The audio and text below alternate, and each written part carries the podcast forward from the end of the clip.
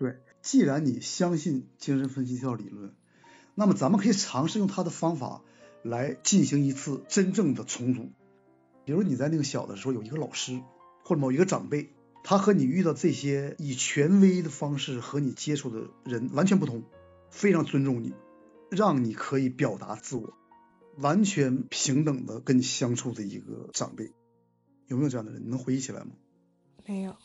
那么这些权威实际上对你的这个模式都有某种强化的作用，还包括你可能听到的一些俗语、社会规范，比如说“百顺孝为先”，能够加强你这种观念的。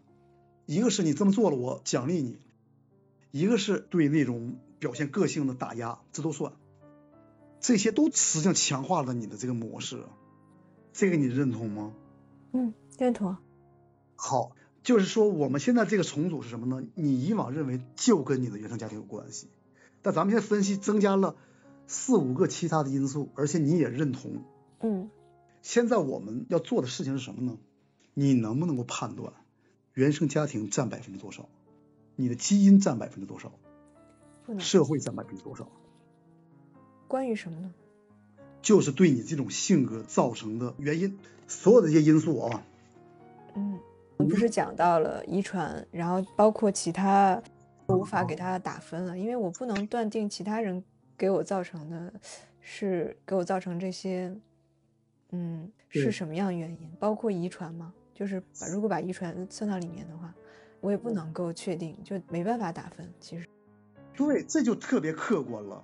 这个想法在我们今天讨论以前是不一样的，是吧？对，不一样。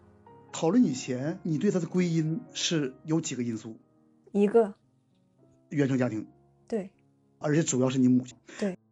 今天讨论之后，你真的认为不是那么简单，而且你很难给你母亲一个百分比。真的，嗯。一个喜欢打孩子的家庭，不一定因为父母太暴力，也可能是因为那孩子天生的某一种特性。现代心理学发现。我们是很难区分开原生家庭和基因之间，包括社会，他们这些所有这些复杂的因素是怎么个互动的方法？谁占百分之多少？因为青春期的最大的特点就是他们通过反抗父母，通过反抗权威，得到一种长大的感觉。青春期的逆反期非常重要。现在你有一个新的对你童年这些经历的一看法了，它的好处在于。你下一次你再遇到一个权威的时候，你能意识到你内心发生了什么？你有可能把对其他人的一些感情投射给他了。是的。我们换个话题，解决你的攻击性。你的攻击性是怎么来的？你的攻击性是什么？我我不知道，我没有想过。一般人以什么样的姿态来跟你表达，就会特别让你反感，你的情节就会立即就被触发开。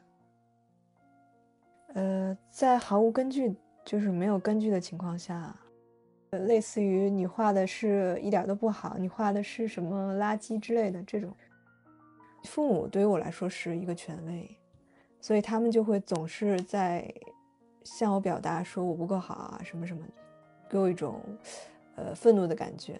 所以我们之前讲到，这这可能是一个情节，当这个情节被触动的时候，我会愤怒。大部分人，你跟他说这些不好听的话，他都会生气，对吧？什么叫做攻击性？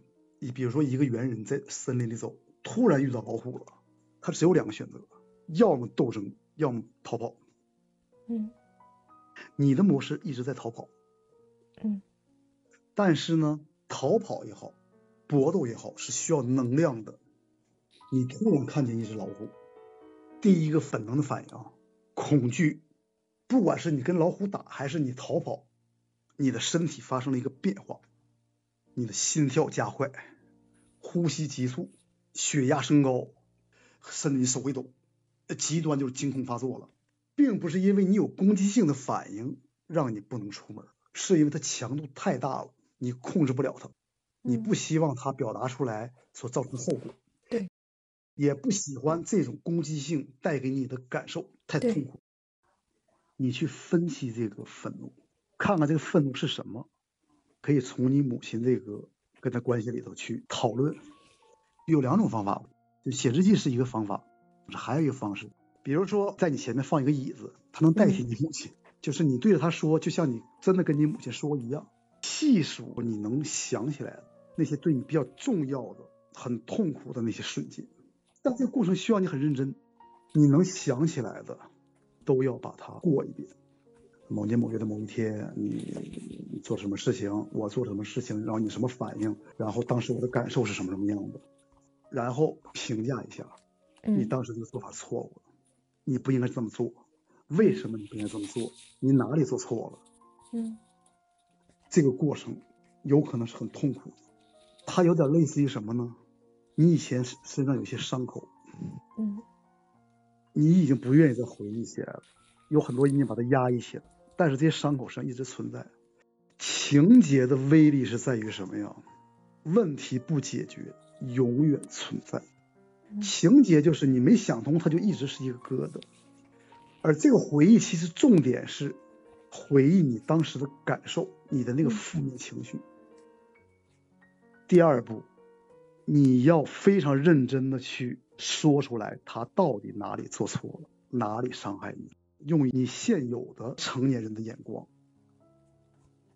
啊，你能举个例子？就是你母亲，你刚才好像举过，我现在能是呃不允许我关门的事情是吗？对，拿这事情练习一下，不让你锁门这个事情，现在你认为它对不对？我认为不对。它不对在哪儿？他应该给我留一个自己可以说了算的空间，他不应该不尊重我的情绪。那如果你母亲当时是一个对的反应，她应该怎么做？她应该让我锁，因为当时是这样的，就是大吵之后，我说：“你能不能给我一些空间和时间，让我自己冷静一下？”然后他说不能，然后我就锁门，他就疯狂的砸门。我觉得他应该。给我留留下一些时间和空间，让我自己可以冷静的思考。他好像用一个什么东西砸门？他用椅子。你还记得当时什么心情吗？我觉得很绝望。我当时想从楼上跳下去，觉得很悲伤，很绝望。恐惧吗？恐惧。怕什么？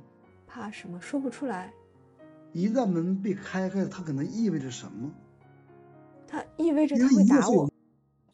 我觉得，如果你这样说的，我我能慢慢回忆起来，就是我很首先声音让我觉得很害怕，让我觉得很有一种呃羞耻的感觉，因为隔壁邻居都能听到他大喊和砸门的声音。你当时的一个反应是你想跳楼？对。跳楼有什么意义对你来说？是一个。逃逃跑的方法，让我离开那里，然后再也不要听到那些声。我家当当时在四楼，当时那个年龄，如果跳楼的话，死不了。当时是多大岁数？十几岁，十十三岁。那你当时意不意识到这个四楼是一个什么结果？意识到残废。掉下去八成就残废了。对，我是先想到想要跳下去，我首先想的是从这里跳下去，然后死掉。但是后来我想到我死不了，我会残废。然后我觉得如果残废的话，我就永远不可能离开离开这个家和父母了。残废的话就什么都，人生就就会变成另外一种样子。你当时判断了一下，发现这个选择有可能结果就是你更逃脱不了这样的一个命运。对，因为如果残废的话，就会完全就是对对于我我们大多数人来说，如果你残废的话，你的人生失去了很多选择。当时的那种让你难受的感觉，这个体验和你遇到的其他在社会上的那些权威可能唤起的那种。痛苦的体验有类似的地方吗？相像的地方是我当时之后的情绪就是放弃了，就是因为没有没有选择。当时就是嗯，我放弃的那一刹那，我觉得很绝望。就当时就是感觉就算了吧，就这样吧。如果砸门这个事情还没发生，你母亲这个时候她能够做出的正确的选择会怎么做？会停下步步紧逼吧，停下逼迫的那种态度，保持安静，因为我之前说了，自己待一会儿。你如果是你的母亲，你会做什么？会，我会敲门，尝试沟通。刚才咱们在过电影的时候，你难受吗？难受啊。